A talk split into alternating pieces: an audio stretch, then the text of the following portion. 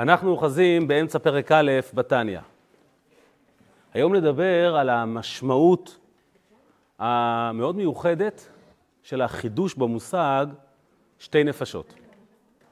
קצת רקע, בקצרה. דיברנו על כך שעם תחילת ספר התניא, אדמו"ר הזקן מביא לעולם שני חידושים נורא נורא דרמטיים. חידוש אחד זה שכל המושג צדיק, בינוני ורשע מתפרמטים לנו בתכלית. אם חשבנו שצדיק הוא מי שיש לו מצווה אחת יותר מסך העבירות שלו, ורשע זה מי שיש לו עבירה אחת יותר מסך המצוות שלו, ובינוני זה מי שיש לו 50-50, אז אדמו"ר הזקן אומר לו, הוא מוכיח מהכתובים שבינוני הוא מי שאין לו עבירה בכלל ברזומה, שזה באמת דרמטי, והרחבנו בזה בשבוע שעבר על ההשלכות של זה. ורשע זה מי שיש לו עבירה אחת קטנטנה בקורות חיים שלו, וצדיק זה בכלל סקאלה אחרת לגמרי, צדיק זה מי שהעבירה היא לא אופציה בשבילו. ועוד נרחיב בדמות של הצדיק בהמשך.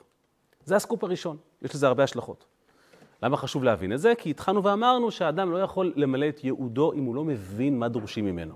אז קודם כל, תדע מה הדרישה. הסקופ השני שהאדמו"ר הזקן דיבר עליו, זה בכלל מהו יהודי.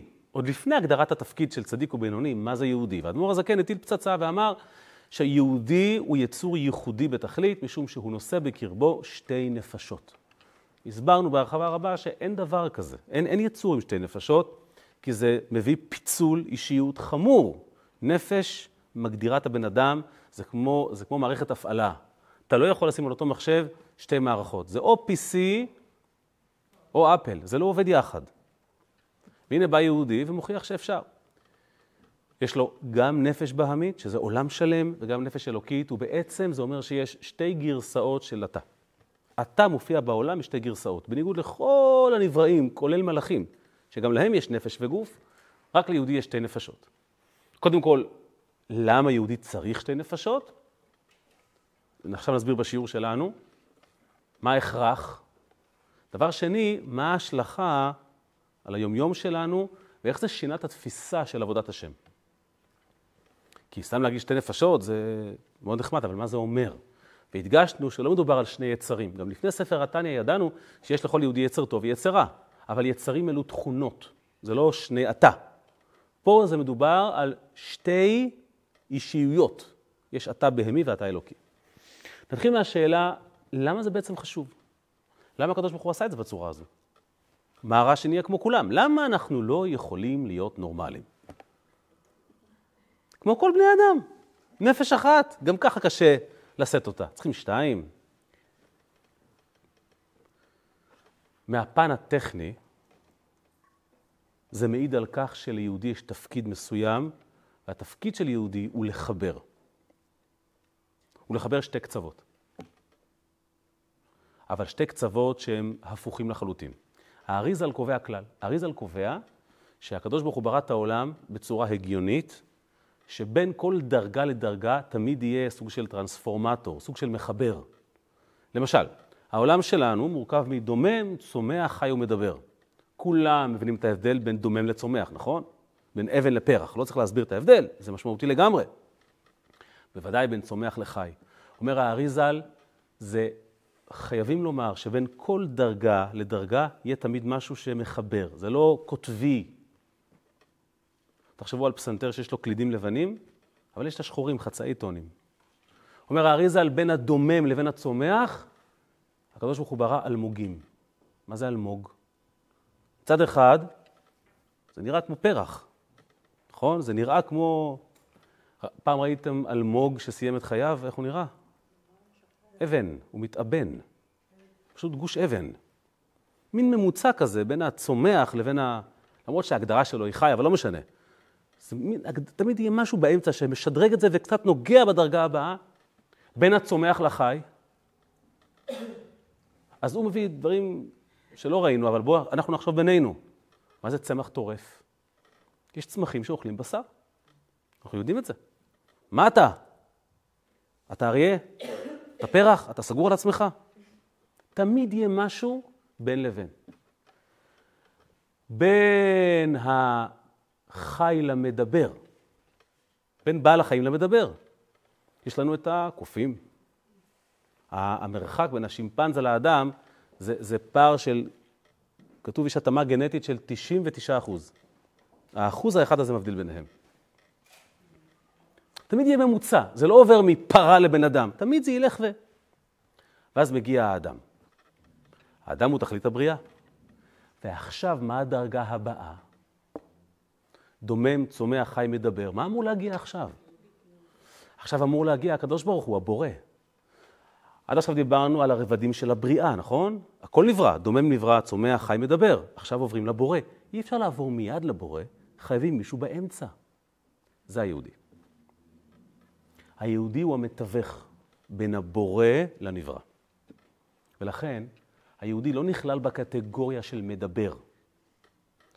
הוא נכלל בקטגוריה עצמאית שנקראת יהודי. אם דומם, צומח, חי, מדבר, כולם תחת הכותרת נבראים, יהודי לא נמצא שם. איפה הוא נמצא? בקטגוריה של הבורא. הוא מייצג את הבורא בעולם הנבראים. זה משהו אחר לגמרי. זה כבר סיפור אחר לחלוטין.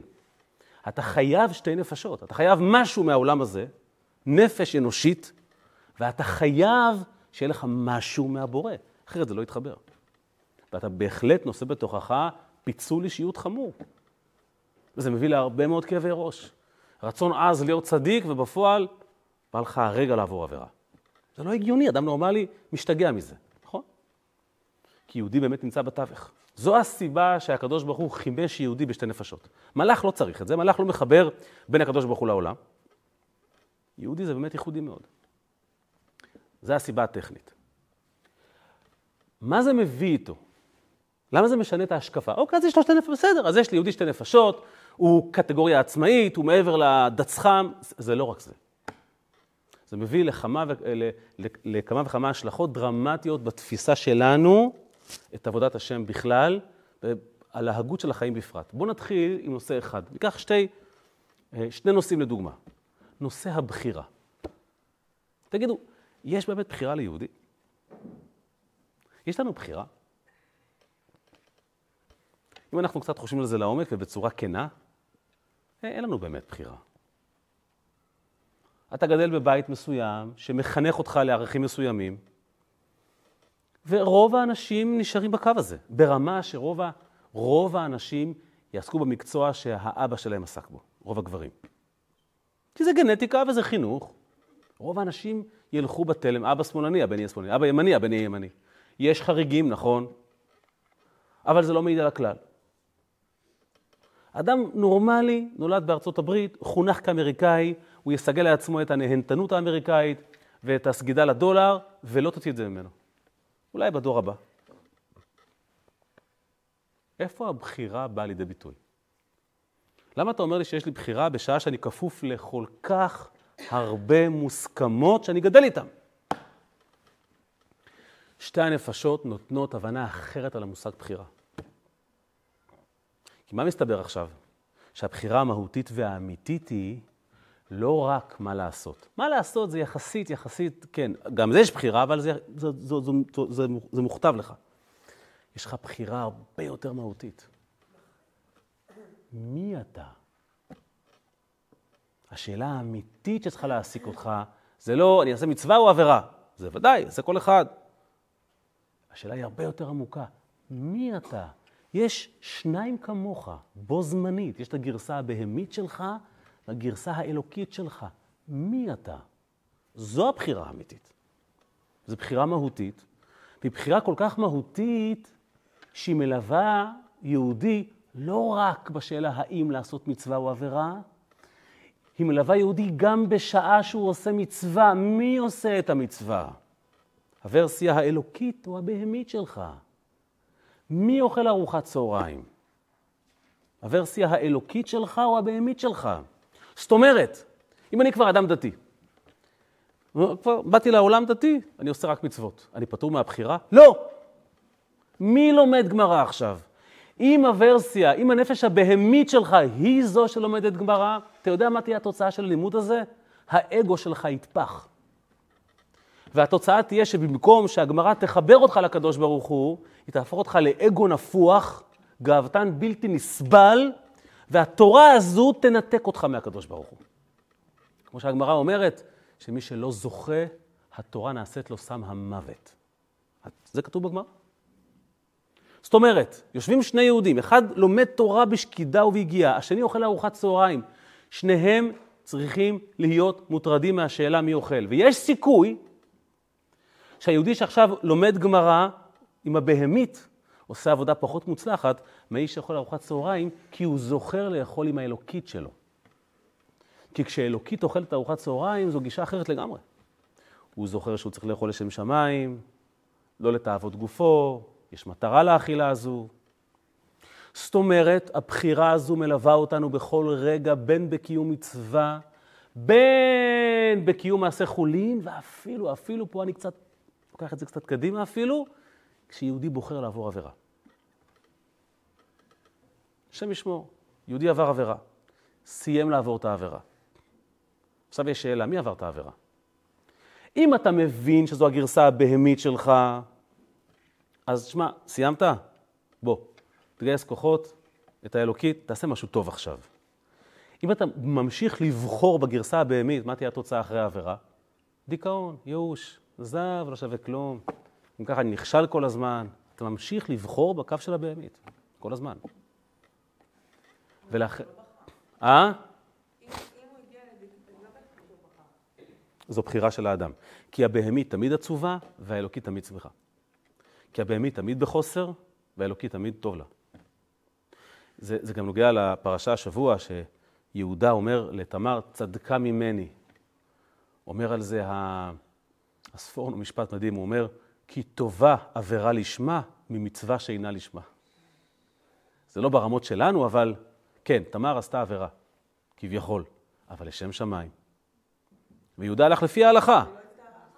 לא. זה באמת לא עבודה שלנו, זו עבודה מאוד נעלית, אבל אתה רואה שהבחירה היא כל כך מהותית, שהיא חודרת ופולחת את כל מנעדי החיים של יהודי. רגע, שנייה, הוא עובר עבירה לפי הנפש האלוקית. אה? כאילו, אם הוא עושה את זה לפי הנפש הבהמית, אז הוא נכנס לדיכאון. ודאי. בוא נעשה מצווה. יש, יש לי עכשיו צ'אנס לעשות מצווה, פשוט נעשה מצווה עכשיו. אין טעם להיות בדיכאון, זה חסר טעם, זה לא תכונה אלוקית. אין ייאוש אצל הקדוש ברוך הוא ואין. אז זאת אומרת ככה, יהודי קיבל שתי נפשות כי הוא מתווך. ספר התניא אומר, אתה מבין שמרגע זה שהצגנו את המושג של שתי נפשות, לא תוכל להגיד לי, אבל אני לומד תורה, עצור. את מי הפעלת עכשיו? וזה אחת הסיבות שגרמה לתפיסה המוטעית שחסידים מזלזלים בלומדי תורה. כי חסידים באמת לא התלהבו רק, רק, רק מלמדן. זה שאתה למדן זה מאוד יפה. יש לך אגו נורא מנופח. איפה יראת שמיים? איפה ענווה? מצד, ש... מצד שני, זה שלמדת תורה, אפילו לשמה, ואתה עכשיו הולך לאכול ארוחת צהריים, מה קרה? נגמרה הנשמה. זה פתאום הפך להיות משהו הרבה יותר מהותי. כל, ה... כל עבודת השם הפכה להיות משהו באמת ברמה אחרת, אפילו יותר מזה. אני לא עושה כלום, אני לא לומד גמרא ולא אוכל ארוחת. סתם עומד ברחוב, שורק שיר לכת. אני יכול? מותר לי? תודה רבה. אני יכול שנייה אחת להפסיק לחשוב על הטרלול הזה? לא, אתה לא יכול. מי עומד ברחוב עכשיו?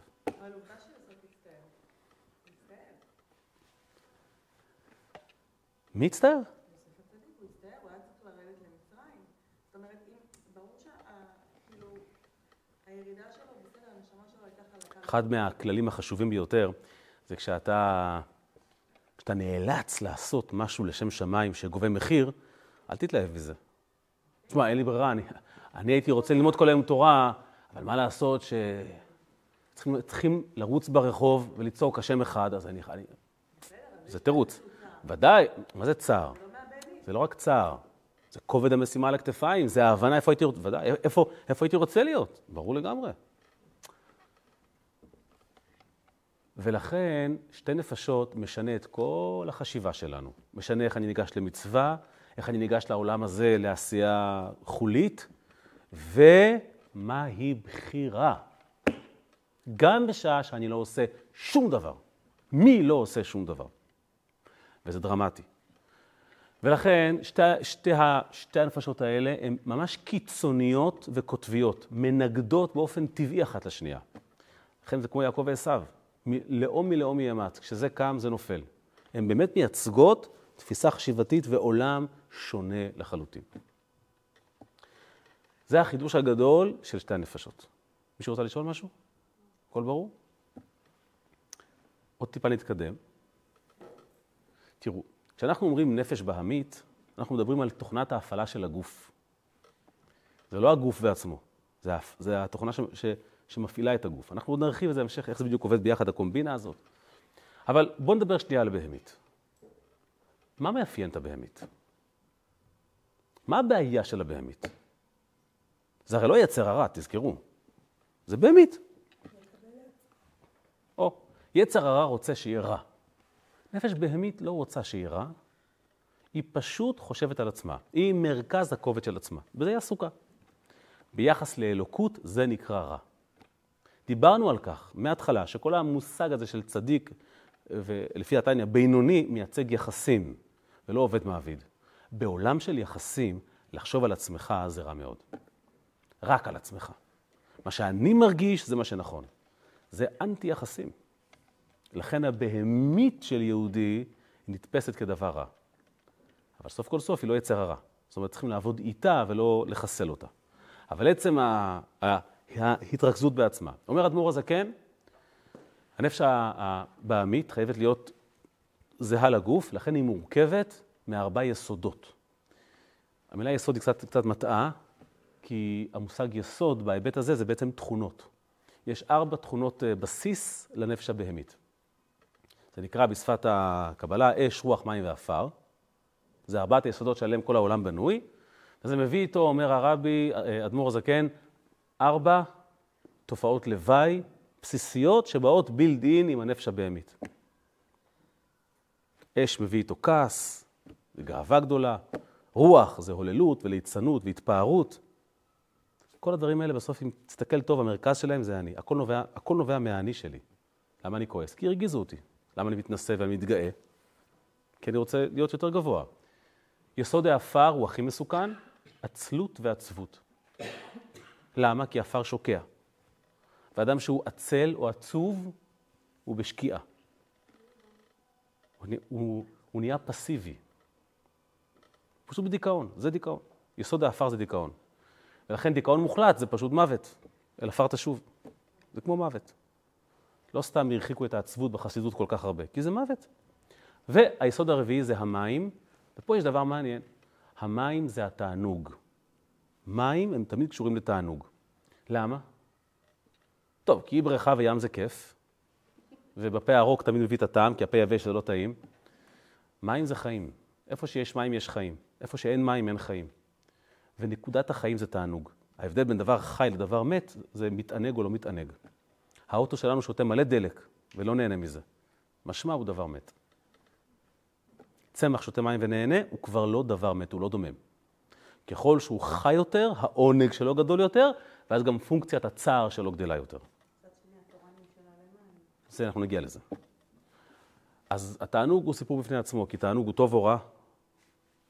תענוג, תענוג. אה, זה נקודת החיבור של הבהמית אל הטוב. אה? נכון. זה היכולת להתענג. זה באמת יסודי יותר. להתענג, להתענג. נפש מתענגת. אבל הנה ההפתעה, הנה ההפתעה. מסתבר שגם תכונות טובות יש לבהמית שלנו. יהודי בטבעו הוא רחמן וגומל חסדים. ביישנים זו תכונה שסיגלנו לעצמנו, זה לא טבעי לנו, בכלל לא. עם ישראל לא, ביישן בכלל לא. אני רק שאלה, זה לא ביישנות. אבל כתוב שמאז הר סיני סיגלנו לעצמנו תכונה של ביישנות כלפי הקדוש ברוך הוא. בטבע אנחנו רחמנים וגומלי חסדים, לא מצד הנשמה, מצד הגוף, מצד הנפש הבהמית. בהמה היא לא רעה. יש, יש לה רחמים טבעיים על הגור הקטן שלה, על ה... מה שזה לא יהיה שהיא ממליטה. יהודי רחמן בטבעו. אז שימו לב עוד הפעם, גם כשאתה עושה טוב למישהו, תעלה השאלה, מי עשה טוב? ומה ההשלכות של זה?